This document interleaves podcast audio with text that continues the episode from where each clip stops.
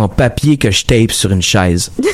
Mais euh, on vous a fait écouter du Auto Mélodie, du BB Club, du La Bronze, euh, Anthony Carl, Jamila. Pour sa 13e édition, le OFTEA, Festival d'art vivant, propose une programmation des plus audacieuses. Du 24 mai au 2 juin, profitez des 10 jours de découverte en théâtre, danse, performance et nouvelles pratiques artistiques. Venez célébrer avec nous la diversité de la scène émergente montréalaise. Pour tout savoir sur cette 13e édition, visitez le oftea.com.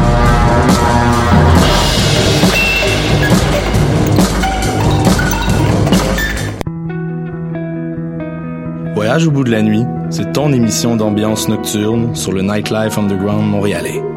Découvertes musicales, chroniques culturelles et idées de sortie pour divertir tes nuits urbaines. Voyage au bout de la nuit, c'est l'émission nocturne de choc.ca. Ma tasse de thé, c'est votre rendez-vous pour le meilleur de la musique britannique.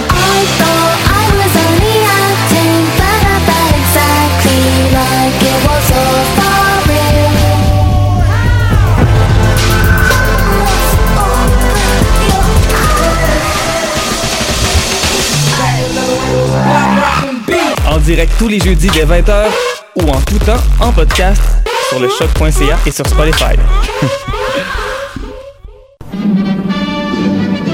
Dans un monde où la société pestacle n'a jamais été aussi abrutissante, où le binge-watching fait office de passe-temps, où les zombies n'ont même pas la décence de se nourrir de cerveau, une équipe d'historiennes et d'historiens a le courage de lever le nez de leurs archives pour vous divertir sérieusement.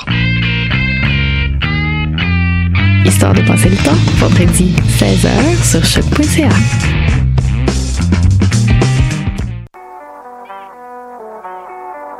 What a day! Ici Robert Nelson de À la claire ensemble sur les ondes de choc.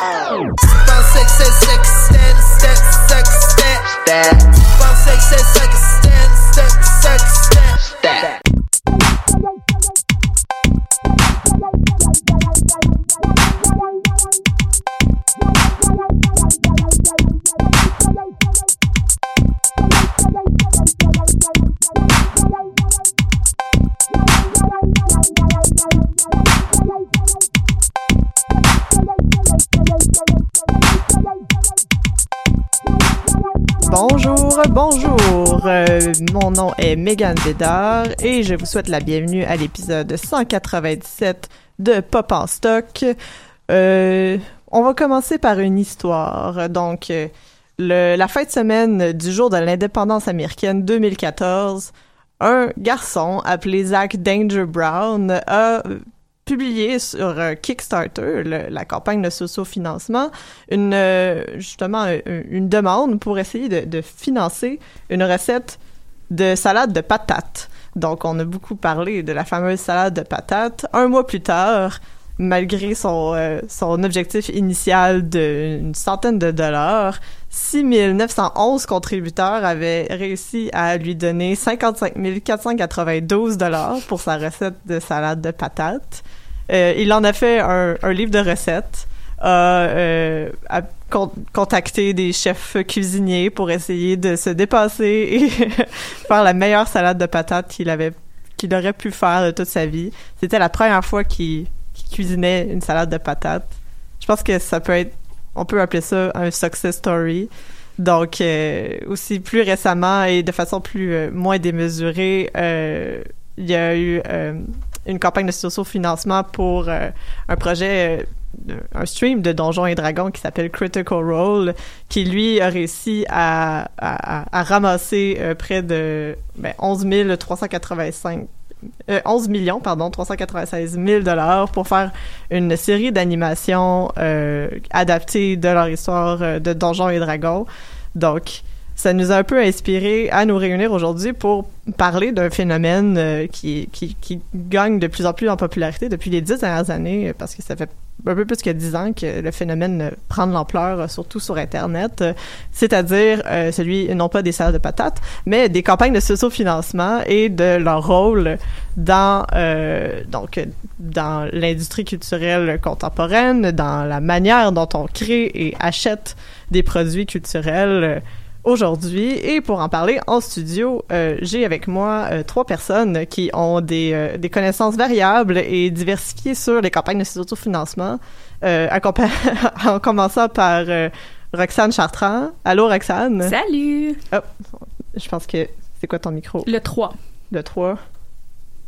Il est allumé. OK, bon, je t'entends, euh, je t'entends bien.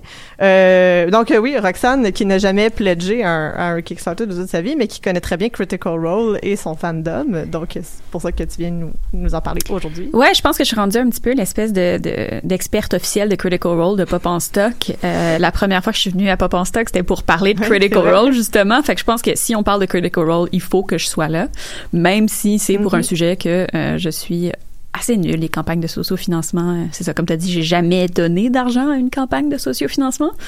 Donc, euh, je vais être un petit peu le- le- la débutante. Ouais, mais tu as suivi quand même avec attention la campagne de surfinancement qui s'est passée en avril dernier. Donc, euh, Absolument. Donc, j'ai j'ai quand même certaines connaissances. Mais c'est ça, on, on, on y reviendra un peu plus tard, mais c'est ça. le- les campagnes de surfinancement, comme on a pu s'en rendre compte en brainstormant un peu sur le sujet avant d'entrer en onde, ça touche de nombreuses sphères euh, et dont celle des fandoms et des communautés de fans. On y reviendra un peu plus tard. Ensuite, euh, donc, euh, avec nous en studio aujourd'hui, on a Alexandre Poirier qui fait un retour à Papa Stock. Ah, allô? Allô? Allô? je, je suis, euh, je suis euh, ressuscité. Ben je sais oui. pas, je sais pas. Bienvenue, ça fait quand même un bout. Ben oui. que- Ça que- fait des mois là, euh, j'étais dans ma caverne, je sais pas trop. là. Je- La caverne de Platon. Ouais, ouais, la caverne. euh, non, non, non, je sais pas. Mais oui, c'est ça. Mais toi, t'es euh, comme je le sais beaucoup parce que j'ai vu souvent pledger à des campagnes de Oui, Kickstarter. ouais, donc, euh. Euh, ben euh, oui, j'ai j'ai pledgé beaucoup. J'étais en sevrage depuis euh, quelques années. euh, euh, de, de- j'ai pledgé beaucoup en fait. J'ai participé à- à- au financement de beaucoup de projets, surtout au niveau du jeu de plateau. Mhm. Et en fait, le, le, le jeu de plateau, on en reparlera, mais c'est vraiment la, la, la plateforme Kickstarter, c'est la plateforme idéale pour justement le, le renouveau du jeu de plateau, du jeu de société. Donc, pas mal ça. Ben ouais. Ouais. Donc, euh, du côté du consommateur et du côté aussi du producteur et créateur de campagnes de financement, on a Eric Falardeau avec nous en studio. Bonjour, ça va bien? Oups, Le quatrième. On va toutes les ouvrir. hein. Vas-y. Bonjour, ça va bien? oui, ça va bien, toi? Oui, très très bien. Hey, merci d'être là avec nous. C'est ça, toi, t'avais créé une, une campagne de financement pour un long métrage. Oui, c'est ça qui a... euh, ben, en fait, on a fait le long métrage, mais c'était un échec complet. Donc, on pourra y revenir plus tard dans, dans, dans, dans- en, en jasant cinéma, parce que, bon, on- Kickstarter est une bonne plateforme entre autres Kickstarter pour euh, pour monter euh, donc euh, des financements de films mais également pour susciter un intérêt auprès de vrais producteurs et même des institutions de financement et donc ça, ça soulève toutes sortes de questions mais sinon j'aime ça aussi quelquefois pledger euh, pour des trucs Oui. donc euh, Occasionnellement. occasionnellement oui C'est quoi un peu les, les, le domaine dans lequel tu mets le plus d'argent habituellement? c'est souvent des rééditions euh, d'objets assez rares, là, par exemple des trames sonores ou, euh, ou même des livres sur des sujets très spécifiques qui seraient pas publiés au- autrement. Donc, je sais pas si vous aviez vu, entre autres, euh, il y a eu un livre en France qui a été fait sur les affiches de films pornographiques des années 70-80, pornographisme. Donc, personne voulait financer cette chose-là, donc ils ont fait un, Kickstar- un Kickstarter et ça a été un succès qui a été repris ensuite par une maison d'édition. Donc euh, Mm. un peu la même chose que pour les films et c'est assez drôle de, de voir justement euh, comment l'industrie euh, euh, se positionne par rapport à ces nouveaux modes de financement alternatifs là. Ah, c'est ça, c'est un peu comme un tremplin vers justement des, des modes de production plus institutionnalisés dans ce sens-là. Oui, effectivement. Puis d'un autre côté, qu'est-ce qui est intéressant, je pense, euh, je, saute un petit peu tout de suite dans le vif du sujet, là, mais euh, c'est aussi de voir que euh, dans des industries qui sont très coûteuses pour produire des produits culturels, euh, que ce soit justement le cinéma ou même le jeu vidéo, ben, dans certains cas, on attend de voir euh, si les créateurs vont réussir à toucher un public, soit avec un Kickstarter ou quelquefois d'autres types de productions pour montrer justement qu'il y a des gens qui sont prêts à investir dans le projet. Donc, on prend pas de risque. Donc, ça pose d'autres questions sur ce qu'on finance comme type d'art Mhm. et donc notre pouvoir aussi en tant que consommateur et euh, spectateur, etc., etc. là. Ben, c'est- on voit que c'est vraiment rendu au centre justement de, de toute cette industrie-là de production. Surtout, là, on va parler beaucoup de production culturelle aujourd'hui, mais Kickstarter touche euh, beaucoup d'autres sphères, dont euh, l'immobilier, la santé, euh, Donc, il y a beaucoup de gens qui créent des, des, des, des campagnes de sociofinancement pour euh, financer euh, leur entreprise, pour financer euh, leurs petits projets, pour financer, euh, en regardant rapidement aussi euh, le top 10 des Kickstarter les plus, euh, les plus rentables. On a beaucoup d'objets qui sont qui, qui font partie de, de de la liste. Donc, euh, en première place, on a le Pebble Times euh, Smartwatch qui, euh, qui était toute un- une, une collection de montres intelligentes qui a été vendue à Fitbit, donc plusieurs années après, qui avait fait 20 millions de dollars. Euh, le Coolest Cooler. Coolest donc, Cooler. Le Coolest Cooler. Cooler. Qui est un- à la fois un cooler, un blender, un jukebox. Euh, un jukebox. Eh boy! un bookbox, parce qu'on peut l'amener dans le parc et faire jouer de la musique. Ça, c'était vraiment un, un cossin. Euh, Il y avait aussi euh, le, en septième place le Bowbax Travel Jacket, qui est Mm. un jacket avec des, des cossins dessus aussi. Donc, c'est ça. Il y a beaucoup de gens qui font des campagnes de sociofinancement pour des, Des objets, des cossins, des gogos. Euh, les gens sont prêts à mettre beaucoup d'argent dans des gogos, on le voit, dans les millions de dollars. Euh, les chiffres que je donne ici, c'est tout en argent américain, donc, parce que c'est souvent des, des entreprises américaines. Mais aussi, parmi le top 10, on a beaucoup de jeux de société, de produits euh, culturels. Donc, j'ai parlé de Critical Role, qui a maintenant la cinquième place dans les, cinq, dans les Kickstarter les plus rentables. Euh, et des, euh, des board games. Donc, on a Exploding Kitten. Tout à fait. Qui est les, Puis, les- euh, les petits minous qui Les explosent. petits minous qui explosent, qui est vraiment un jeu de, de- un jeu de cartes, euh, de, de, de roulette russe un peu, Ouais. dans lequel on va jouer des cartes. Mais il faut faire quand même attention avec le tout ce qui est euh, rentabilité de la campagne de son financement We Exploding Kittens, c'est vraiment le truc, un des trucs qui a rapporté le plus d'argent au monde. Mais euh, je lisais un article euh, tout récemment, en fait, euh, je pense que c'est le site Polygon qui faisait une entrevue avec les créateurs de Exploding Kittens.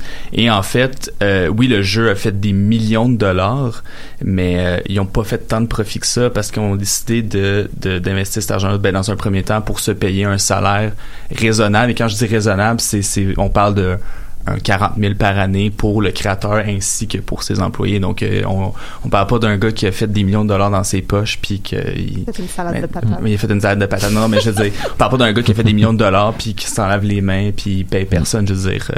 Puis euh, en fait, le jeu de plateau, oui, il y a des, des, des, des histoires à succès incroyables. Mais c'est pas rentable faire un jeu de plateau sur Kickstarter, ça coûte énormément d'argent. Euh, les frais d'impression, les frais euh, d'expédition, la plupart des trucs, euh, même les jeux québécois qu'on retrouve sur les tablettes aujourd'hui, ben, sont fabriqués en Chine, puis ça coûte énormément. Faut que tu en produises énormément pour faire ne serait-ce qu'un peu d'argent. Je pense que la marge, je pense qu'il disait que la marge de profit pour justement Exploding Kittens, c'était un, un 2 dollars par copie pour un jeu qui se vendait qui se vendait peut-être 25 dollars américains. Donc c'était pas c'est pas énorme là. Je-. Puis les, pro- les profits, c'est ça. Les, souvent, les créateurs Oui. prennent ce profit-là pour les réinvestir plus tard dans un autre jeu. Là. Mais il n'y a pas juste euh, se payer qui, qui, qui, qui, euh, qui gruge aussi du budget parce que souvent, dans une campagne de sous-financement, on offre des cadeaux. Mhm. On offre, euh, Ouais. c'est ça, il faut Des avoir t-shirts. des t-shirts, des casquettes, des, euh, des, des pins, affiches, des euh, affiches, ouais. puis il faut tous, faut, pour poster Oui, toutes ces choses-là. Là. Ouais, c'est ça. c'est souvent l'angle mort, euh, beaucoup de créateurs euh, Ouais. qui proposent des Kickstarter, Ouais. puis que finalement ils se retrouvent à devoir payer pour leur Kickstarter, Ouais. même s'ils ont atteint leurs limites, parce Mhm. que bon, toutes ces contreparties-là doivent être euh, remises aux, euh, aux différents supporters. Puis euh, bon, quand c'est dans ta ville, ça va bien, mais euh, c'est pas le cas. C'est outre-mer avec 15-20 dollars parfois de Mm. shipping. Mais il y a aussi, puis ça, ça on, on, on va un peu plus rentrer dans le sujet euh, éventuellement, mais j'aimerais ça euh, qu'on par rapport à ce sujet-là, les, les gogos qu'on veut vendre Ouais. pour attirer les gens, euh, et les autres types de façons de, de faire du socio-financement, comme euh, les, euh, le- les préventes de jeux vidéo, qui Ouais. sont de plus en plus euh, populaires maintenant. Ouais. Donc, euh, je pense juste à un- une histoire d'horreur qui s'est passée l'année dernière avec Fallout 76. Ah, oui. Où que, il, y avait une prévente avec euh, plein de cadeaux qui avaient été dont, promis. dont le fameux sac, Ouais. euh, le fameux sac en fait euh, qui était censé être un sac en canevas de qualité style sac de guerre euh, qu'on retrouverait dans un surplus d'armée puis finalement qui a été un sac de nylon C'est super Euh, et bon au final ça s'est réglé je veux dire les gens ont reçu un sac de canevas de qualité mais Mais ça, les gens payent des, plusieurs centaines de dollars pour avoir ces, ces, ces cadeaux-là, mais Ouais. au final, c'est on peut se demander est-ce que c'est juste une gimmick des grosses compagnies pour ça. La différence entre Bethesda et les campagnes de surfinancement, c'est que c'est souvent plus des particuliers qui font des campagnes. Ouais. Alors que quand c'est les grosses compagnies, ben, Mais il y a aussi euh, il y a des histoires quand même de succès là, même au niveau des Gugus là euh, qu'il y avait dans les dans les différents euh, les différents tiers de, de, de dons dans. Kickstarter. Je pense à des trucs comme Divinity Original Sin 2 euh, qui avait donné des, des cadeaux de qualité, un jeu de qualité quand même assez incroyable, euh, qui avait été financé en partie sur Kickstarter. Je pense à Pillars of Eternity aussi. Mhm. Euh, donc, il y a quand même des, il y a des histoires positives, là. C'est juste que, ben, des fois, quand on se ramasse avec des grosses compagnies qui utilisent Kickstarter en partie pour se subventionner, ben, on se ramasse avec des choses qui sont un petit peu décevantes. Comme Uh-huh. le jeu aussi, Fallout 76. Le jeu lui-même. Le jeu lui-même, ainsi que les gugus autour. Oui, c'est ça. Avec là, on, on a déjà un portrait qui se dessine plus sur les utilisateurs de campagnes de surfinancement, au sens où, euh, bien qu'il y ait des grandes compagnies ou des, des producteurs connus qui veulent se mêler de la partie, souvent c'est pas ça qui va être le plus rentable. Même si tu as un bon réseau, même si la plupart des gens connaissent qui tu es, c'est des particuliers ou des petites entreprises qui ont souvent le plus gros euh, le plus gros reach. Je pense que Eric, tu parlais de, de producteurs de cinéma quand même assez connus qui essayaient de faire des campagnes. Oui, ben on a vu plusieurs. euh, ben, L'exemple le plus célèbre, mais qu'ils ont réussi à ramasser leur argent, c'est le, le, le cas Veronica Mars, qui ont fait le long Ah métrage avec une campagne de sociofinancement. Euh, mais on prend des, des créateurs comme par exemple Ralph Bakshi, euh, qui a fait euh, Le Seigneur des Anneaux en dessin animé, qui a fait Fritz le chat, ces trucs-là, euh, qui avait essayé de monter une campagne là à plusieurs reprises. Il a fini par y réussir, mais bon, c'est un artiste quand même établi. Il fait de l'animation en rotoscopie, ça demande énormément de temps, c'est très très cher, et donc euh, ça relativise en fait le, le, le- quelquefois on parlait de fandom ou justement on parlait de de, de, de, de- de visibilité des artistes qui vont sur ces plateformes-là, mais c'est pas toujours garant de succès, euh, peu importe la qualité du projet ou euh, ou du du projet, oui voilà du projet. Donc Ralph Bakshi c'était Last Days of Coney Island qui a réussi à financer, je pense après trois fois à une hauteur de 175 000 dollars environ américains. Donc encore une fois, c'est pas beaucoup de, Non, y a pas vraiment de profit euh, qui se fait là. Euh, par contre, ce qui est triste, c'est de voir quelquefois justement euh, des studios. Là, ça avait été le cas avec euh, euh, un projet, euh, je vais retrouver le titre, il me revient pas là, mais euh, de euh, d'adaptation de bande dessinée où que on avait euh, une série de, de, de, de- vraiment de producteurs de studios qui étaient allés sur Kickstarter pour financer euh, pour financer cette chose là, cette chose là. Puis là, on se demande un petit peu justement euh, l'utilité du Kickstarter ou en fait le détournement qui est fait à des fins euh, commerciales. là. C'est comme si Apple débarquait sur Kickstarter pour faire financer le prochain iPhone iPhone 8 millions. Là. Ouais, c'est ça. Euh, c'est sûr qu'ils vont le ramasser leur argent, là, on s'en atta- on, on s'en attend, mais je veux dire, ça vient un peu euh, désamorcer le petit côté euh, DIY, DIY, donc Ouais. do it yourself, mais aussi le côté alternatif que cette plateforme de financement-là voulait avoir lorsqu'ils ont été f- mis en place. Donc de donner la chance à des créations qui autrement ne pourraient pas voir le jour dans un système traditionnel, institutionnel euh, de, de passé. Donc par là les gogos, là, mais on parle de produits Ouais. culturels. Mais même les gogos, je veux dire, rendu là, euh, euh, va au dragon ou mais Kickstarter, là, mais je veux dire, ça participe un peu de la même logique. Mais les, mais les gogos sont juste un incitatif à monter, à donner des, des montants plus grands, tu sais. Euh, at the end of the day, les gogos sont pas nécessairement ce qui est important quand on finance un projet Kickstarter. C'est juste des petits bonus pour te faire sentir spécial ou faire Ouais. sentir que tu as participé. Je sais que dans Pillars of Eternity, le premier, les gens qui contribuaient au Kickstarter euh, pouvaient écrire des choses dans des pierres tombales qui étaient insérées dans le jeu, tu. C'est pas nécessairement des gogos physiques, mais c'était juste un espèce de feeling que tu as contribué de manière significative à un produit culturel. Euh, puis moi, j'ai trouvé que c'était peut-être une des, une des plus belles façons d'intégrer tous ces gens-là qui ont participé, outre le fait de leur donner des t-shirts. Ou d'écrire dire- leur nom dans le générique à la fin. Exactement. C'était de dire, vous avez, il y a des gens qui avaient écrit des, des longs poèmes puis des trucs vraiment complexes, mais il y a des gens qui ont juste écrit genre lol what, tu sais. Tout le monde a comme un petit peu écrit son petit truc, mais il y avait une épitaphe sur des pierres tombales, puis ça fait vraiment une espèce de te contribuer à un projet, te participer un peu à quelque chose de ce projet-là, tu sais. Je trouvais ça, je trouvais que c'était très très très beau aussi comme manière d'inclure les gens qui ont qui ont fait des pledges ou qui ont donné de l'argent à ces projets-là, tu sais, comparativement à leur donner un t-shirt. Mais euh, n'empêche que, euh, tu sais, euh, on disait justement, il y a des géants de l'industrie, euh, l'industrie quelle qu'elle soit, mais des, des, des personnes influentes dans l'industrie qui essaient souvent de de, de s'accoutumer au milieu du Kickstarter qui Mhm. réussissent pas, mais il y a quand même des compagnies qui ont commencé comme des petits trucs émergents puis qui sont devenus des géants de l'industrie, euh, même au même si on s'écarte du, Kickstarter ou de n'importe quelle plateforme de socio-financement. Puis on, vient à se demander si ces gens-là ont vraiment leur place, c'est un peu, s'ils sont pertinents, si c'est pas un peu hypocrite. Je pense par exemple à Pillars of Eternity, que c'est quand même Obsidian euh, Entertainment, qui est comme un des grands studios qui a parti euh, les Fallout. Euh, je pense surtout à Cool Mini or Not, qui est une compagnie de jeux de plateau qui a, su tirer profit de Kickstarter et aujourd'hui fait des Kickstarter, mais je veux dire, les, les leurs Kickstarter, je sais pas si c'est dans le top 10 des projets les plus financés, mais euh, tu sais, les zombicides de ce monde, là, récemment, ils ont fait euh, l'adaptation en jeu de plateau de, du jeu vidéo Bloodborne, qui, a- eu des millions de dollars, puis Comini or Not aujourd'hui, si je ne m'abuse, je crois que c'est le deuxième conglomérat le plus important en termes de jeux de plateau. Euh, le premier étant Asmodée, mais je veux dire, c'est quoi euh, je- m'en vais pas dire on devrait empêcher ces gens-là d'aller sur Kickstarter, mais je, je trouve ça un peu. euh, je trouve que ces gens-là font de l'ombre à d'autres d'autres projets émergents qui mériteraient peut-être d'être découverts. Le- le- je sais que le but de l'émission aujourd'hui n'est pas de justement dire euh, pour ou contre Kickstarter, mais euh, je trouve qu'il y a quelque chose d'un peu. euh, tu sais, il y a une- une- oui, il y a une désinstitutionnalisation, excuse-moi, j'ai eu de la misère à dire ce mot-là, mais en même temps, on crée une nouvelle institution Mhm. qui va juste amener d'autres problèmes ultimement. Mais Ben, je c'est- pense que- ouais, Ah, c'est ben- super intéressant ce que tu amènes. Ben, je, je pense que tu sais, tu disais on va pas faire une, une émission sur pour ou contre Kickstarter, mais je pense qu'à un certain on n'a pas le choix aussi de se positionner par rapport, pas nécessairement pour ou pas ou, ou contre, mais de de mettre de l'avant ces espèces de, de points morts là ou ces défauts là de ce genre de, de, de plateforme là puis de levée de fonds là parce qu'en effet on se ramasse avec des compagnies comme Obsidian qui ont l'air d'être une petite compagnie qui a besoin d'aide pour faire le jeu qu'ils veulent faire mais dans le fond tu sais c'est ça ils ont comme ils ont pas besoin d'argent, Obsidian, c'est des- c'est un studio presque double A. Ce n'est pas un triple A, mais je veux dire, Mais ils ont ça, créé Fallout. ouais, ça révèle aussi la place que ça a justement dans une espèce d'écosystème politique capitaliste. Là. Donc, Absolument. euh, donc c'est c'est important de se poser cette question-là pour ou contre euh, Kickstarter. Mais C'est pas nécessairement pour dire ah ça devrait pas avoir sa place, mais euh, ça, ça, ça révèle qu'est-ce que signifient les plateformes de socio-financement à la base, d'où ça vient, puis qu'est-ce qu'on veut faire avec ça après.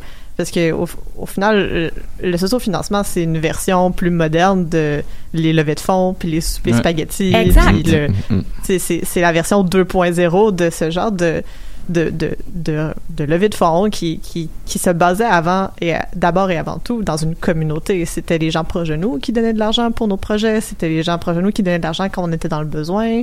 C'est euh, c'est à eux qu'on vendait des biscuits pour aller faire un voyage de- d'école. Exactement, c'est ça que je m'en allais dire, que quand j'ai fait mon voyage pour aller en Espagne en cinquième année, j'en ai vendu en tabarouette des palettes de chocolat, mais c'est parce que moi, j'avais une mère qui travaillait dans une grosse entreprise, qui emmenait des boîtes, puis qui les vendait, alors que j'avais des amis dont les parents travaillaient à la maison, puis Ouais. eux, eux devaient faire du porte-à-porte, puis ils en vendaient tellement moins que moi. Fait qu'il y a, il y a toute cette espèce d'idée-là de It's who you know. C'est c'est qui ton c'est qui ton fanbase, c'est qui les gens que est-ce que tu as des, des bonnes personnes de marketing qui vont promouvoir ces trucs-là sur les réseaux sociaux? Maintenant, il y a Euh, des compagnies qui sont Mm. engagées pour ça. Aujourd'hui, il y, a- il y a Christopher Chansey, qui est un habitué de Ouais. pas penser, qui était supposé être parmi nous, et il pouvait pas être là parce qu'il il participait justement au lancement d'une campagne euh, de... de, de financement d'un jeu vidéo euh, d'un studio de Montréal. Ouais, c'est ça. Exactement. Suite à Christopher Chansey en particulier, suite au succès du, du Kickstarter de Steamboat Billy, leur jeu, euh, ils ont aidé plein d'autres studios indie à partir des campagnes de Kickstarter parce que c'est encore une fois qui tu connais, qui en a déjà fait, les gens Mm. se spécialisent là-dedans.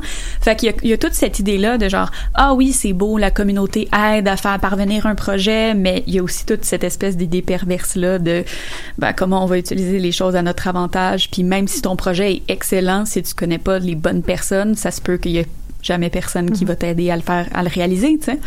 Ce qui est un peu triste, mais en même temps, c'est c'est ça les- l'espèce de, de côté sombre du sociofinancement, tu sais. Ça, c'est le- l'autre tranchant de la communauté parce que oui, Mhm. c'est- ça part d'un d'un bon fond. Puis tout ce que l'exemple que tu donnais avec Pillars of Eternity, puis les, les, les épitaphes, c'est une belle façon de promouvoir justement ce sentiment de communauté-là qui est super important dans le milieu culturel populaire euh, aujourd'hui surtout, que les fandoms sont serrés, puis puis le Kickstarter de Critical Role aurait jamais marché sans sa communauté. C'était complètement absurde. Là. Ils demandaient 750 000 dollars initialement, puis ils ont eu ramassés- 11 millions, 11 tu sais. millions. Puis je pense que c'est drôle parce que juste avant de venir, euh, je regardais euh, un meme sur Internet qui disait justement à quel point, tu sais, moi je regarde Critical Role depuis le troisième épisode en 2015, puis je me souviens à quel point les, euh, les, les, les acteurs étaient touchés de recevoir une pizza de la part des fans sur Twitch, tu sais, puis comme ils pleuraient presque, puis on parlait dans le métro de quand ils ont commencé à vendre des t-shirts, puis C'était comme à peu près au dix... à peu près huitième, dixième, ouais. épisode, quelque chose comme ça. Puis là, ils disent, bon, ben, on a des t-shirts, puis 15 minutes plus tard, ils sont comme, bon, ben, on a plus de t-shirts. Puis il y a un 10 minutes où ils sont comme, ben, voyons donc, ça se peut pas. On avait commandé plus de t-shirts qu'on pensait vendre, tu sais. Fait qu'on part de ça à, OK, on sait que c'est beaucoup d'argent, mais on vous demande 750 000 pour faire un épisode, puis on va arriver juste, puis on fera pas de profit. Puis le monde sont comme, ah, voilà, comme 5 millions de dollars. En 24 heures. En 24 heures. Puis il y a tout eu ce shift-là de OK, les gens veulent vraiment voir ça, mais à chaque fois qu'il atteignait un tier, il était, il faisait des live streams, puis il était comme au bord des larmes en train de dire, mais voyons donc, ça n'a pas d'allure, tu sais. Mais quelque chose de très important que Matthew Mercer, qui anime le, le, le, le stream et la, la campagne de de D&D, disait souvent, tout au long de la campagne de sous-financement, c'est oui, vous nous donnez de l'argent, nous, oui, on est une communauté, mais il y a beaucoup de, de projets, des petits projets qui méritent d'être soutenus. Fait qu'au lieu de nous donner encore de l'argent, vous pouvez aussi investir là-dedans. Puis il y avait tout ce sentiment-là que la, co- la, la communauté, j'ai l'impression, tu me diras si je me trompe, euh, Alex, mais la communauté de, du tabletop en général euh, s'entraide énormément, puis essaie beaucoup de, de, de Ouais. se soulever les uns les autres. Ben, moi, moi, en tout cas, je suis d'accord. Mais celle de Donjons et Dragons, De tout et. Dragons, à tout le moins. Puis Matthew Mercer, encore une fois, tu sais, on disait, on, on se parlait un petit peu de l'émission euh, avant, puis on disait à quel point la raison pour, une des bonnes raisons pour lesquelles on donne à Critical Role puis qu'on aime Critical Role, c'est que c'est des bonnes personnes. Puis on a envie de leur donner de l'argent pour que eux continuent à faire ce qu'ils aiment et qu'on aime parce qu'ils aiment ça, tu sais. Puis ils ont toujours eu cette idée-là de, tu sais, ils ont, ils ont choisi des charités auxquelles ils veulent que les gens donnent, puis ils ont toujours essayé de redonner de Mm. l'argent aux autres, tu sais. Fait que je pense que ça participe de ça, mais euh, tu sais, tous les, les projets, par exemple. euh, euh, Wormwood Gaming, qui est soutenu par Critical Role aussi, c'est un projet qui est parti parce que ben ils ont envoyé quelque chose à Critical Role, puis là ils en ont parlé, puis c'est rendu immense, tu sais. Euh, fait que je pense qu'il y a beaucoup de il y a beaucoup de projets comme ça où les gens font exprès de s'entraider ensemble, puis la communauté, quand tu leur dis quelque chose, sont comme sure, on va aider les autres, tu sais. Fait que je pense que c'est naturel, à tout le moins au sein de la communauté de, de Donjons et Dragons. Mais ce fandom, ce fandom-là en particulier. En particulier, ouais. Mais même à ça, je te dirais que les autres streams de Donjons et Dragons aussi, là, tu sais, il y en a plusieurs, là, Adventure Zone, euh, Ouais. Euh, c'est c'est des, c'est des, des gens qui encouragent énormément leurs fans à aller écouter d'autres streams, à encourager les autres, à encourager des, des applications, des, des, des applications de miniatures ou des, des, des trucs comme Ouais. ça. Euh, il y a aussi des, beaucoup de trucs avec des maps, puis des choses qui vont participer aussi à leur propre campagne de Donjons et Dragons, tu sais. Euh, Encourager des artistes du milieu. Exactement, tu sais. Fait que je pense qu'il y a toute cette idée-là aussi autour de, de ça. Peut-être que ça vient du fait que c'est un jeu de communauté aussi, là. Euh, C'est ça. Est-ce est-ce qu'il y a- on peut essayer de voir s'il y a justement des euh, pas des similitudes, mais un peu la forme de qu'est-ce qu'on essaie de vendre. Les, les gens qui, qui utilisent un peu ce, ce type de jeu-là, si on pense à Donjons et Dragons, c'est vraiment quelque chose qui est basé sur l'entraide. On crée une histoire ensemble. Est-ce que est-ce qu'on Ben, peut remarquer, ouais? Moi, ce que je trouvais intéressant dans ce que tu disais, c'était li- l'idée justement qu'on a l'impression que c'est des bonnes personnes, donc on veut les aider. Mhm. C'est toute cette question-là qui, qui, qui, qui est soulevée de l'authenticité de, de, de, de ce qu'on voit en ligne, de ce qu'on met en ligne, puis rentre dans une dans une perspective de communication beaucoup plus grande qui est celle des réseaux sociaux numériques, puis de comment maintenant on redéfinit les frontières euh, de la communauté, euh, de l'intimité, Ah euh, de l'intérêt. Euh, donc, donc ça, ça, ça, ça, ça, ça- ça éclate un petit peu ces, ces, ces barrières-là parce que, comme tu le disais, peut-être qu'on aurait eu le même projet mais avec des gens totalement antipathiques Ça que ça aurait pas levé du tout.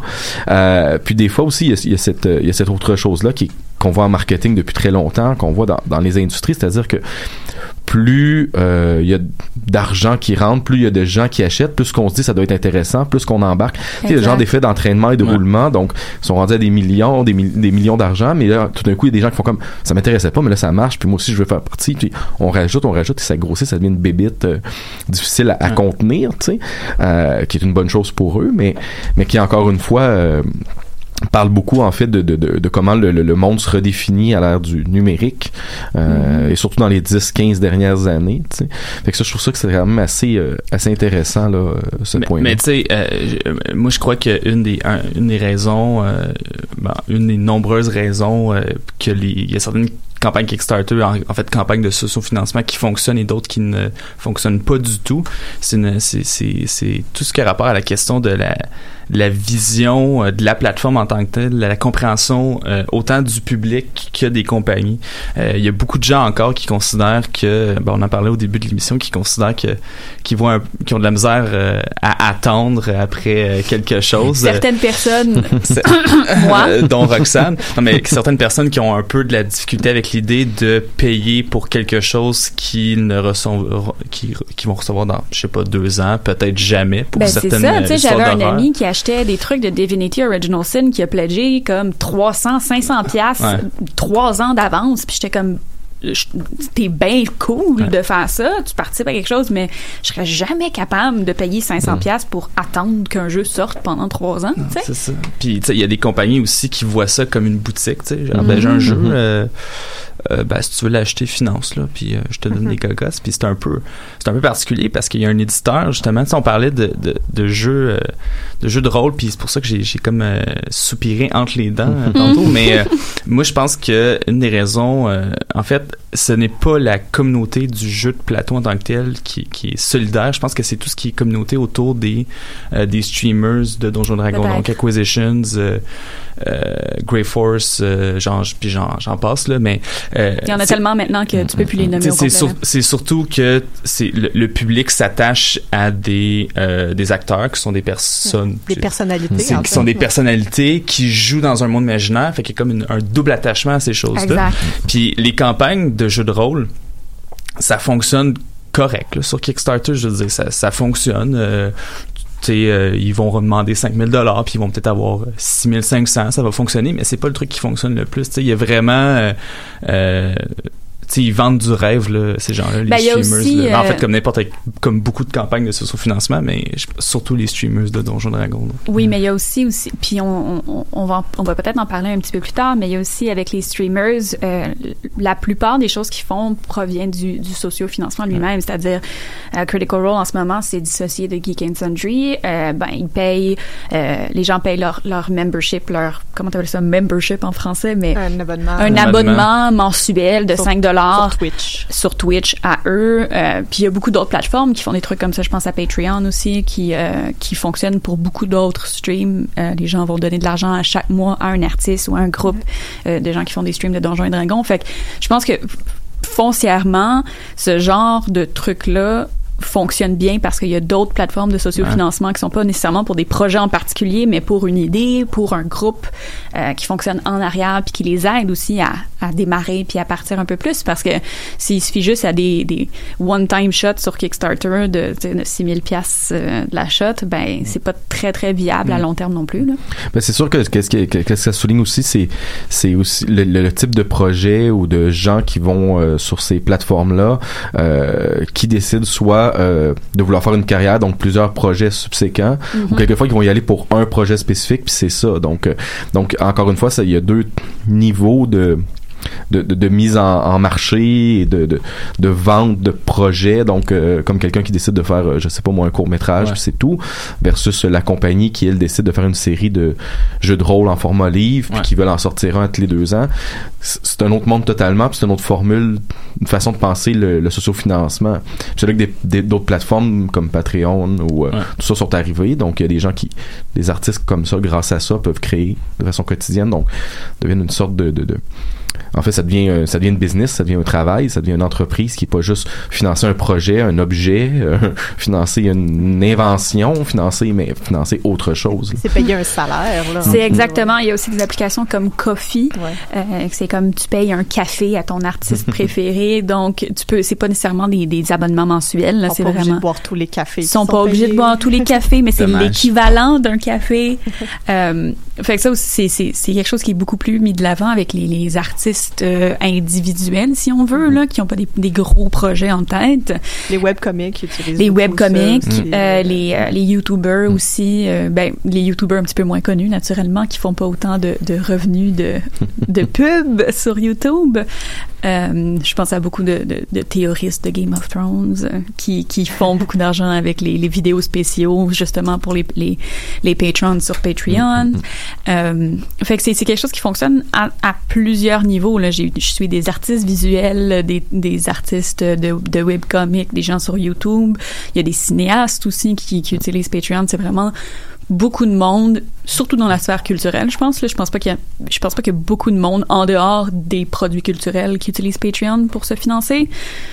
Tout le monde n'a pas la sûr. Fait que Ben écoute, on, devrait peut-être faire des Patreon pour euh, genre la recherche universitaire. Là. Ça Ah, serait pas Dieu. mauvais. Hey, peut-être que je serais resté finalement. T'imagines si nos bourses pouvaient être payées par des Patreon? Ah Mais ça, là, ça- là, on adresse un, un problème qui est comme un peu euh, pas adressé depuis le début, mais c'est ça l'affaire, c'est que c'est sûr que les campagnes de son financement, on parle beaucoup d'encourager les gens qu'on aime, les gens qu'on trouve sympathiques, euh, de participer à un projet de communauté, mais c'est comme il y a beaucoup de bonnes intentions, mais reste que c'est un système foncièrement capitaliste. Puis de axé sur le divertissement. Ouais, aussi, Tu puis- je veux dire, même si la montre intelligente est cool, c'est une montre intelligente. Ouais, mais il y a aussi Ouais. le fait que c'est c'est beaucoup des, des, des, des œuvres du domaine culturel, qui est un domaine habituellement excessivement sous-financé. Tu sais, je voudrais pas non plus vivre dans une société où ma, où ma thèse est financée par euh, des gens, euh, des, des monsieur, madame, tout le monde. Je veux dire, ultimement, notre thèse est financée par monsieur et madame tout le monde Oui, mais au niveau gouvernemental. par là, un système, tu sais, par un oui, oui. système d'impôts et de taxes. Oui, exactement. Ben, tu, il pourrait rajouter des notes dans, de bas de page euh, financées par les gens qui diraient, je sais pas moi, euh, justement, le bonjour, euh, je suis heureux d'avoir euh, écrit trois lettres, puis là tu aurais, euh, Cinq- je cinq sais pas pages- moi, cinq pages à la 1000 fin de ta piastres, thèse, euh, ouais. Hey, avec tous c'est les noms Ça des gens qui ont donné. Ah, ah oui, c'est une bonne idée. Je vais juste aller partir un Patreon puis dire aux gens que je vais les mettre en remerciement de mon mémoire. Mais t'as tout à fait raison, parce que ça, ça- ça- encore une fois, ça soulève d'autres types de, de, de- un, ça, ça souligne le désengagement, le désinvestissement à la fois d'industries privées qui finançaient Mhm. des formes artistiques, mais aussi euh, du public, donc euh, gouvernemental, et ça, ça fait rentrer la création dans cette logique qui à la base, on dit on va encourager, ça va d'avoir une diversité, mais qui repose en bout de ligne sur l'offre et la demande. Mhm. Donc, si les projets sont achetés parce que les gens pensent que c'est bon, ça veut pas nécessairement dire que c'est toujours bon. Donc, euh, qu'est-ce qui, dans le futur, va être financé? D'autant plus qu'on voit que tous les gouvernements vont mettre moins d'argent ou essayer, en tout cas, ont des problèmes avec ça. Puis je pense pas que c'est d'un matin qu'ils vont réinvestir massivement. Ben, ça. Le, le Donc, sociofinancement est une raison pour eux de se Mm. désengager. Ben oui, Donc, puis c'est un puis- cercle vicieux. Là, Donc, euh, c'est en, ça- ça- c'est- en fait, c'est à voir comment ça va se transformer. Est-ce que le risque d'aller vers ce côté-là euh, va, va arriver? Mais, mais déjà, on voit certaines choses. On pense par exemple au financement des web-séries euh, au Mhm. Canada, où que on demande aux créateurs de faire un épisode, puis après ça, de faire un genre de concours sur YouTube, voir qui a le plus de likes, pour voir si ça va peut-être ça influence comment on va financer les choses. Euh, donc, euh, si on a déjà, euh, je sais pas moi, 100 personnes qui achètent ton DVD futur ou je sais pas moi ta version numérique de ta web série, ben c'est déjà plus intéressant pour quelqu'un qui prend moins de risques à Ouais. financer la chose ou même des fois à pas la financer du tout. Mais on rentre dans cette logique là qui est très justement offre-demande, très capitaliste et qui s'éloigne pas tant que ça finalement d'un Avengers produit par un gros studio pour des grandes salles. Exactement, ça devient une espèce de baromètre d'investissement. Tu sais, euh, c'est comme tu disais, ben on évalue le risque avec avec ce genre de campagne là tu sais. Puis euh, je pense que c'est c'est c'est quand même je suis pas au courant des des, des trucs d'investisseurs euh, dans le background mais je suis pas mal certaine qu'il y a des investisseurs des gens qui sont des investisseurs professionnels qui peuvent juste garder un œil sur ce qui se passe sur Kickstarter Ouais. Puis dire ah ben ça c'est populaire fait que je vais investir de l'argent dedans ou je vais essayer d'acheter le projet ou tu sais Ben, c'est le cas par exemple d'Iron Sky, euh, on en parlait un petit peu avant, avant d'entrer en onde, mais c'est un film de 2012, puis euh, en fait le créateur a décidé en la base de faire un Kickstarter parce qu'il trouvait pas les moyens pour faire le film. Euh, bon, c'est un film vraiment très très très euh, fanbase euh, par exemple Fantasia là c'est un cinéma d'horreur avec des nazis puis des dinosaures puis euh, name it, là, dans le tu voyais le genre un peu euh, éclaté. Ouais. Euh, puis il a réussi à, à lever euh, quand même rapidement euh, un bon montant d'argent puis automatiquement des compagnies sont venues backer le reste du financement et ont repris le projet. Et puis euh, l'année il y a deux ans ben ils ont fait un Kickstarter pour le deuxième mais le film, le premier, c'était déjà vendu. Ouais, Ils ont déjà ça. fait de l'argent sale. On savait déjà que ça fonctionnerait pas mal, que la fanbase était là. Donc, on refait un Kickstarter. Pourquoi? Pour qui? Euh, pour avoir un plus gros budget, pour moins investir dans le projet. Ouais. Euh, puis dans le deuxième cas, ben, en plus, le gouvernement finlandais a investi. Donc, tu sais, on est dans un genre de drôle de logique. Euh, Est-ce que le deuxième Iron Sky avait besoin de passer par une plateforme de sociofinancement? Mais tu sais, des fois, euh, euh, il y a peut-être l'idée, tu sais, euh, par exemple, dans le cas de Critical Role, le budget initial qui demandait était, ben, en sachant que nous, on va investir la moitié de notre argent, on a besoin de tel montant pour être capable de faire une, une, une qualité de base, tu sais, pour avoir quelque chose qui se tient. Fait que peut-être qu'en demandant un sociofinancement, même si tu as déjà quelque, un budget établi, tu peux aller ajouter de la qualité, ajouter des effets spéciaux, euh, payer des salaires plus grands à tes acteurs, euh, parce Tes que artistes. souvent tes artistes aussi, parce que souvent, sais, dans, dans le cas du cinéma, ben les acteurs qui participent, par exemple, à ton court métrage, ben l'argent que tu leur donnes n'est pas exactement euh, élevé. Euh, fait que tu sais, des fois, je pense que ça peut peut-être être une bonne chose d'aussi, même si tu as du financement, faire une partie de sociofinancement pour aller chercher une qualité supérieure ou vraiment réaliser la vision que tu as en tant que créateur, créatrice. Euh, bon, là, c'est sûr qu'on rentre dans Roxane et son, son idéalisme. On est là. dans des Non, mais, mais, Ouais. mais, mais- mais en même temps, ça soulève, euh, ça ramène ce que tu disais au début par rapport à justement c'est les bonnes personnes, l'authenticité, c'est aussi la question de la transparence. Mhm. Qu'est-ce que toi tu mets, qu'est-ce que t'amènes vraiment, qu'est-ce que tu cherches, puis pourquoi, puis où tu vas le mettre? Puis des fois c'est pas toujours clair. Je trouve Exact. que par exemple en musique, euh, on le voit souvent là, tu sais, voir le graphique avec ça coûte 500 places pour faire le mastering, 3000 pour presser les disques, Ouais. puis ça coûte ça, puis nous autres on a, tu sais tu le vois Ah, bien, mais ouais. dans d'autres cas c'est un peu nébuleux, tu sais, tu sais Ouais. pas trop exactement. Euh, mais je pense que cette idée-là, justement, d'être transparent euh, sur, sur ces plateformes de sous-financement peut avoir une, une influence, puis justement peut-être éviter ou permettre d'éviter ces petits euh, ces petits euh, accros là. Ben, c'est des accros, mais euh, je pense que moi, je le vois presque comme de l'hypocrisie, là. à, à rendu là, tu sais, quand t'as un investisseur privé qui te donne le trois quarts de l'argent puis qui est comme, essaye de voir si tu peux en avoir plus, tu sais. C'est peut-être de l'hypocrisie puis c'est là où ça vient justement jouer sur la sensibilité des gens puis le- leur volonté de participer à un projet communautaire parce que c'est c'est presque c'est c'est un gros mot que je vais utiliser mais c'est presque une, une prédatoriale comme comme comme manière de- d'aller chercher de jouer avec les feelings des Ouais. gens tu sais C'est, c'est, c'est une façon de faire de la publicité plus que de ramasser de l'argent euh, en tant que tel. C'est une façon d'avoir plus de visibilité, de rendre Ben, ça viral. Ça, ça, ça, ra- donc ça ramène cette idée de, de de- d'entreprise toujours un peu capitaliste ou de système un peu capitaliste même dans le socio-financement Mhm. euh, qui est très propre à cette culture d'entrepreneuriat qu'on nous met de l'avant depuis une dizaine d'années, qu'on pousse, qu'on pousse, euh, parce que justement, tu- tantôt on parlait du, du cooler, euh, c'est un peu ça, là, j'ai une idée de fabriquer un cooler avec plein de bébelles dedans, ça va se vendre, puis... des euh, speakers puis un speakers, blender puis un c'est de ça qu'on a besoin mais euh, tu sais quand même, euh, je, je blaguais tantôt en disant ben va au dragon, mais c'est un peu le même principe. Ouais, Tu sais, Il arrive ouais. avec son projet, puis moi je veux révolutionner le monde du cooler avec ce cooler qui joue de la musique et qui peut euh, faire des smoothies. Tu sais. Mais euh, mais on, on- c'est on- pas le rêve ça Eric?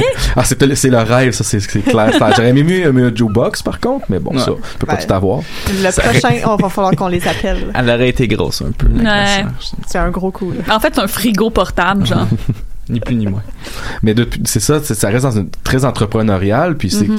et, et, et ça rentre aussi dans cette idée que tout est possible parce qu'on entend les success stories depuis tout à l'heure. Le C'est très American Dream. American Dream. Là, quelqu'un va arriver puis il ramasse 11 millions, 12 millions, Mm. 14 millions, 15 millions. Des fois, tout d'un coup, il se bâtit une carrière parce qu'il est passé par le sociofinancement puis on l'a remarqué. Euh, mais encore là, euh, est-ce que ça devient comme un peu une plateforme dans certains cas qui vend du rêve, euh, mais qui n'est pas toujours, en fait, qui, qui, qui- qui ne devrait peut-être pas vendre ce rêve de ce type-là. Mhm. On, on y prête peut-être, on projette peut-être beaucoup de choses sur elle. C'est ça que je veux dire. Mais aussi, le- le- juste le principe Ouais. d'une campagne de financement c'est vendre du rêve, c'est vendre des Mm. attentes, c'est mobiliser toutes ces attentes-là. C'est vendre un produit qui n'existe pas encore. Exactement. Là, c'est faire, Mm. ah oui, on va faire quelque chose, ça, ça va être vraiment cool. Donnez-nous de l'argent, puis vous allez voir, vous allez l'avoir. Mais il y a beaucoup Ouais. de campagnes qui ont échoué, puis que les gens ont jamais reçu. Ouais. Puis même à un niveau un peu Mm. plus euh, tu sais, abstrait, on pourrait dire, euh, il y a beaucoup de... Tu sais, on parlait de, de à quel point la communauté du tabletop, euh, c'est une belle communauté, mais c'est pas le cas. Je m'excuse, je suis désolé, là, faut que j'en parle. là, mais... Toi, là! non, mais moi, c'est parce que je, je, je suis beaucoup tout ce qui est campagne de jeux de plateau, puis... Euh, mais en fait, je pense dans n'importe quelle campagne, ça doit être la même chose. Les gens croient qu'ils sont des investisseurs et que Ouais. tout leur est Mhm. dû. Euh, c'est c'est- c'est souvent problématique. Il faut qu'on l'a. Je, je pense qu'ils ont rajouté ça dans leur politique Kickstarter récemment, mais tu sais, qui rappelle Kickstarter n'est pas une boutique, Kickstarter n'est pas, vous n'investissez n'investissez pas dans Exact. le projet, vous Mais ne faites le- que les aider. Les gouvernements passent des lois aussi maintenant que Ouais. les campagnes de Mhm. sous-financement, ce, ne- ce n'est pas une façon d'investir. Ouais. Vous n'avez pas de redevance Non, par ça. rapport à ça. là. Donc, il y a même des lois qui sont passées. Mais je pense qu'il faut le faire parce que Ouais, sinon définitivement. euh, les gens deviennent tellement euh, C'est pas 1% des revenus du jeu. là. Ben c'est ça, mais il y a quelque chose comme un. et Puis là, encore une fois, j'ai juste le mot en anglais. Je m'excuse, mon anglais aujourd'hui, euh, mais y- les gens deviennent entitled, pensent Ouais. qu'ils ont droit à, à des choses ou qu'ils ont, quelque chose à dire sur le produit parce qu'ils ont investi une centaine de dollars dans quelque chose.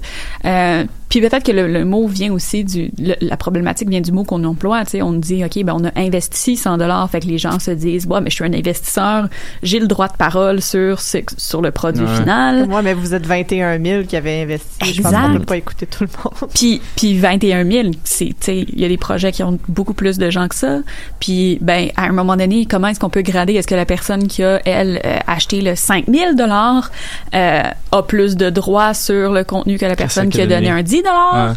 Fait qu'il y a On toute cette revient idée-là. encore à toutes ces affaires d'inégalité sociale là qui sont vraiment inhérentes aux campagnes de sous-financement. euh, Absolument. Ben oui. Parce qu'une autre des raisons pour laquelle j'ai jamais donné à une campagne de sociofinancement, c'est parce qu'il faut que je paye mon loyer, tu sais. Puis à un moment donné, ben le, le 10 piastres extra que ben que je mettrais dans une campagne de sociofinancement, ben peut-être que je vais en avoir besoin parce que je vais avoir oublié mon lunch puis il faut que je m'achète quelque chose à la cafétéria. Fait qu'il y a toujours cette espèce d'idée là que Of course, si je faisais 100 000 par année, probablement que j'aurais encouragé le, tu sais, le Kickstarter de Critical Role, euh, parce que tu sais, c'est c'est quelque chose qui est fondamental à ma vie, Critical Role maintenant. Euh, fait que peut-être que je l'aurais fait si j'avais eu 180 dollars US de libre dans mon budget, tu sais. Mais encore là, c'est drôle parce qu'il y a toute cette idée-là de bon ben moi j'ai pas les moyens de financer ces trucs-là. Puis là je me sens mal, je suis comme est-ce que est-ce que je suis une mauvaise membre de la communauté parce que moi j'ai pas donné d'argent. Puis c'est sûr que là dans le cas de Critical Role en particulier ils ont fait attention de dire vous avez pas besoin de nous donner d'argent comme parce qu'ils en ont assez. ils en ont assez tu sais. Mais dans d'autres cas où tu sais je- j'embarque dans, dans un train comme par exemple avec Pillars of Eternity deux ans plus tard je suis comme ah ok mais tu sais j'aurais peut-être dû leur donner une chance. Fait qu'il y a toute cette idée là de comme si t'as pas d'argent extra à donner il y a, il y a quand même je me sens mal. Ouais, mais je pense que plus ouais tu voulais dire quelque chose? Non, mais c'est que c'est- drôle ce que tu dis parce que ça déborde sur euh, sur l'utilisation du sociofinancement qui est faite hors euh, hors production culturelle parce qu'on voit de plus en plus de sociofinancement pour euh, des gens qui ont besoin de, de je sais pas moi de traitement de santé Ouais, euh, parce que leur maison a allais. brûlé parce que whatever tu sais. Puis là justement jouer sur les gens font pas à mal. Euh, mais ça témoigne encore une fois d'un désinvestissement euh, massif des communautés propres euh, des instances gouvernementales. Puis ensuite de ça ça vient titiller notre notre, notre, notre côté justement de culpabilité. Euh, puis ça ouvre la porte à toutes sortes d'autres euh, excès qui sont euh, des cas de fraude par exemple comme il y a eu récemment là, de gens qui voulaient défendre euh, je sais plus trop qui là pour des soins de santé puis finalement on s'est rendu compte que c'était pas vrai du tout puis Ouais, oui, ils ont juste pris l'argent ils sont partis Il y avait des, des personnes quand même bien nantis qui avaient Mm. fait une campagne de sous-financement pour aider quelqu'un qui était dans la rue. Euh, je pense qu'ils ont ramassé 40 000 dollars, puis ils sont juste partis avec le cash. Il y avait aussi, euh, quand j'ai vu, j'ai écouté Dr. Phil récemment, euh, puis il y avait une dame qui, pendant les, les, les grands feux en Californie, avait parti, euh, je pense que c'était un Indiegogo pour récolter de l'ar- de l'argent pour les, euh, les pompiers, puis récolter aussi plein de matériel, puis ils se sont rendus compte que dans le fond, ben elle le gardait pour elle. fait qu'il y a eu tout cette, cette, ce truc-là. Puis en plus, il y, a, il y a quelque chose comme, euh, tu sais, récemment, il y a eu un accident sur l'autoroute 13, puis euh, il y a, il y a une femme qui a perdu la vie, le, le monsieur se retrouvait seul avec son bébé qui est comme né pendant, comme en, en urgence pendant que la, la mort de la dame. Bref, une histoire super dramatique. Puis ils font une, un, Kickstarter avec ça. Puis il y a- tu sais, quand ton ami publie ça sur Facebook ou si t'es quelqu'un qui connaît la personne, il y a toute cette idée-là de oh mon dieu, mais il faut, faut, faut que j'aide. Ouais. Tu sais, tu te sens obligé de participer à ça. Fait qu'il y a toute cette idée-là de jouer sur les feelings de tes amis Ouais. que je trouve un petit peu bizarre. Mais il y, a- il y a quelque chose, il y a quelque chose de. C'est sûr qu'on on parle des histoires de fraude, mais il y a aussi des gens, surtout aux États-Unis, qui ont énormément d'histoires d'horreur par rapport à ça, parce qu'on sait que le système de santé américain est pas Oh l'affaire la plus Ah oui. Non, notch ça. au monde. Fait qu'il y a une quantité phénoménale, comme c'est c'est dégueulasse à quel point il y en a de campagnes de sous-financement pour les gens qui veulent payer leurs frais médicaux ou Mhm. leur opération ou leur insuline pour leur diabète de type 1. Ça, c'est complètement absurde. Il y, a un, il y a un homme, justement, qui est mort récemment, là, euh, par rapport, euh, justement, il, il était en deux euh, euh, couvertures euh, d'assurance, puis euh, il n'a pas pu payer son insuline pour ce mois-là. Il n'est pas arrivé à son objectif sur Ah, l'industrie Oh, pharmaceutique. Ça, c'est une autre, ouais. Ouais, c'est ça. Mais, mais euh, dans ces, dans ces cas-là, on, est de retour un peu à cette idée de communauté, comme tu disais, des soupers spaghettis pour aider Roger parce qu'il a le cancer. Là. Ouais. Euh, tu sais, il y a quelque chose de très noble, euh, mais tu son pendant aussi euh, très entitled, très... très contemporain de gens par exemple qui veulent se faire payer un voyage là puis qui demandent à leur ami puis à la communauté Ouais. parce qu'ils veulent Ben faire oui. le tour du monde puis là ils- je veux dire pourquoi on te donnerait de l'argent par un socio-financement pour faire ça? Des fois, il y a des, il y a des drôles justement de, de projets qui sont proposés puis qui révèlent beaucoup, si je trouve, sur euh, qui révèlent beaucoup euh, par-delà euh, des, in- des, des investissements, par- par-delà euh, le soutien de la communauté, mais qui témoignent beaucoup aussi d'une d'une culture euh, très centrée, très socio-numérique, très euh, euh, qui repose beaucoup sur le 5 minutes de gloire, on pense aux Instagrammeurs, tout ça, mais quand même, euh, à 19 ans, pourquoi tu irais faire un socio-financement pour payer ton voyage autour du Ouais, monde? Pourquoi ça. on donnerait de l'argent pour ça? Va à l'école. Fais quelque si chose. ouais. Paye-toi-le, tu sais, je veux dire. Mais c'est fascinant, tous ces projets qui sont mis de l'avant là par des gens, euh, par des gens qui, qui- on se demande que- qu'est-ce qu'ils ont en arrière de la tête, puis quelquefois ça fonctionne, ce qui est encore plus surprenant. Puis là, on peut se poser toute une série d'autres questions au niveau de comment on met en scène, comment on met en scène son, sa propre personne euh, sur, à travers ces, ces, ces, ces projets-là de vente, là, tu Tu sais, on n'arrête pas de faire le parallèle entre le souper spaghetti puis le socio-financement, mais je pense qu'il y a quelque chose quand même qu'il faut garder en tête, c'est que c'est comme si ton souper spaghetti était accessible à tout le monde dans le monde. tu sais.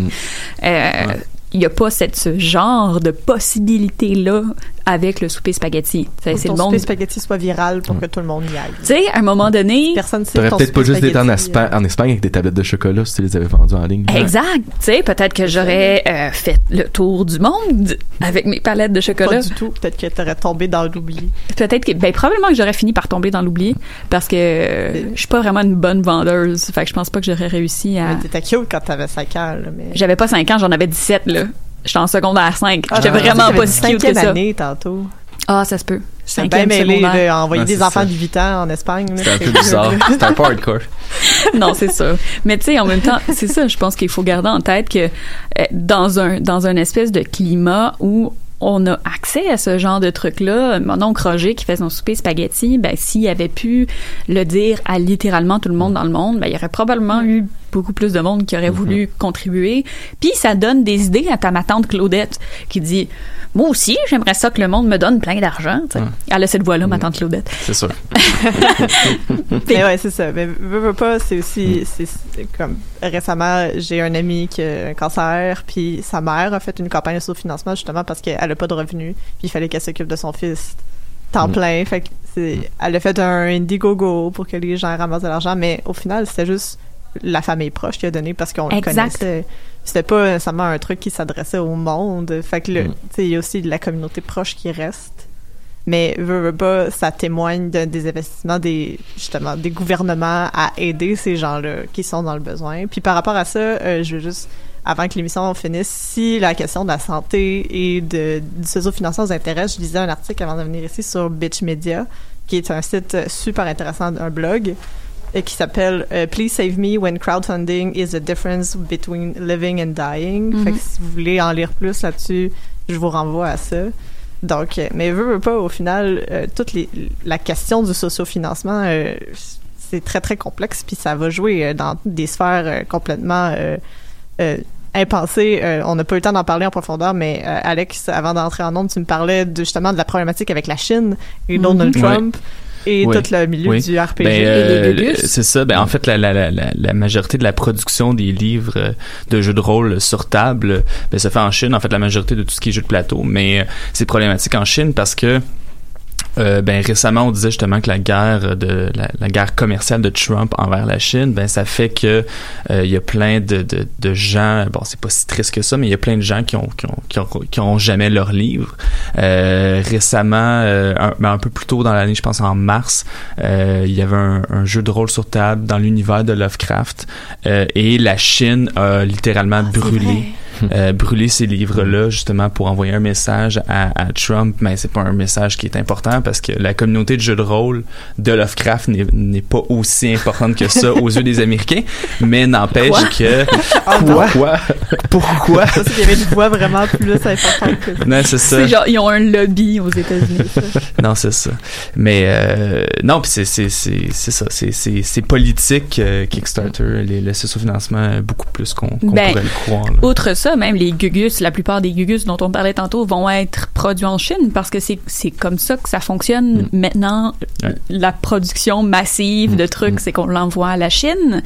Fait que, encore là, tu sais, ça vient avoir des impacts immenses sur les gens qui ont fait des pledges, euh, qui vont qui sont supposés recevoir ces trucs-là aussi. Là.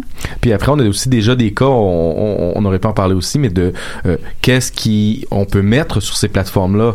Euh, il y a quelques projets qui ont été retirés euh, de plateformes de Ok. socio-financement, euh, particulièrement des projets qui touchaient peut-être à des trucs euh, par rapport à l'érotisme, ça j'en ai vu, euh, de l'art érotique un peu plus extrême, tout ça. Donc il y a la limite après ça entre euh, euh, ce qui est la bonne création, la mauvaise création, qui a droit un petit peu censure ou pas. Donc il y a toute une autre porte qui s'ouvre, qui à long terme va être euh, on va pouvoir se questionner parce que bon si des communautés veulent financer certaines choses on peut même tomber dans le discours haineux hein, rendu là, là mais je veux dire il y a tout un, un, un pan euh, de, de, de, de réglementation qui euh, qui touche aussi euh, ce qui est ce qui est mis sur ces plateformes là À, l'intersection des communautés et de l'argent. Voilà. ça, de- ça, ça emmène tellement de problématiques complexes qui, qui relèvent quand aussi, comme on disait, d'une réalité qui est socio-numérique, du capitalisme, euh, de, du communautarisme Mais aussi. qui est exactement le, le paysage de la culture populaire contemporaine. Absolument. C'est au cœur de toutes ces problématiques-là. on vise une certaine euh, démocratisation euh, du- de la culture pop, euh, une de la certaine création. ouais, de la création, de l'inclusivité, mais ultimement, tu sais, beaucoup de problèmes. Trump c'en est un. Le, le Brésil, C'est un pas pire c'est un pas problème. pire problème. Non, mais le Brésil euh, aussi, qui est oui. incapable de- d'obtenir certains produits. Tu sais, récemment, euh, je suivais une campagne euh, d'une extension du jeu Root, euh, qui est un des jeux les plus financés, et d'ailleurs qui est une compagnie qui a réussi à grossir grâce à la plateforme Kickstarter, et euh, qui sont incapables de d'expédier leurs leurs produits euh, au Brésil, à moins que les gens payent 150 dollars de shipping. Mais ça, c'est pas de leur faute, c'est juste c'est le Brésil qui Ouais, a mais des, le Brésil des a plein de politiques euh, frontalières, euh, ben, qui a des plusieurs problématiques, mais notamment frontalières. Euh, qui est causé par une ouais. montée du nationalisme et du fascisme. le, le BFF de Donald Trump euh, Ah. au Brésil. Euh, puis, puis, comme tu disais, la question des contenus eux-mêmes euh, arrive à une espèce de, de, de, de problématique où on, on, on passe de, tu sais, de la censure, puis dans les cas comme des pays comme le Brésil, euh, quels contenus peuvent être affichés, montrés, ça commence à être euh, Mhm. difficile. On veut plus de Christian rock beaucoup plus de Ouais. Christian rock si possible. Euh, des trucs super essentialistes. Mais il y a aussi des, des plateformes, puis je tiens peut-être à le mentionner euh, avant de terminer, il y a beaucoup de, de de plateformes comme par exemple le projet Open TV euh, qui sert justement à aider des créateurs de séries, de web-séries queer marginalisés à faire arriver leurs projets. Donc ils les soutiennent avec euh, avec euh, des Kickstarter euh, qui les aident à aller chercher du financement du gouvernement pour créer justement euh, des produits culturels par des personnes queer pour des personnes queer euh, qui aide beaucoup euh, qui aide beaucoup les, les créateurs à, à mettre leurs trucs de l'avant. Donc Open TV allez voir ça il y a plein de trucs super cool là-dessus. Il y a, il y a des victoires là quand même là. Tu sais, c'est pas, c'est pas tout horrible. Non, Non, non, c'est complexe. C'est très ça qu'on veut complexe mais il y a des il y a des beaux projets quand même qui Ouais. émergent euh, Ouais. de ce genre de, de, de trucs super problématiques là dont les, les trucs qui mettent de l'avant le, le travail de personnes marginalisées qui est super important C'est ça. En attendant que les grosses industries euh, décident d'investir 100% là-dedans, au moins il y aura la communauté qui peut appuyer ces gens-là. Un petit peu. Donc on va on va terminer avec ça. Merci à Alexandre, merci Roxane, Merci, merci. Eric d'avoir été là avec nous. Merci aux auditeurs auditrices de nous avoir écoutés. J'espère que on vous fait pas trop paniquer avec nos euh, nos questions sur la Chine et le Brésil. Ouais, non, ça va bien se passer. On va mal dormir ce soir, mais c'est pas grave. C'est pas grave, au moins on va avoir nos euh, nos Kickstarter qui euh, Au moins Critical Role va arriver Ouais. bientôt avec sa série animée. Puis on va avoir nos t-shirts éventuellement par la main. Exact. Bon. Bah, merci. Merci Bonne beaucoup. Merci.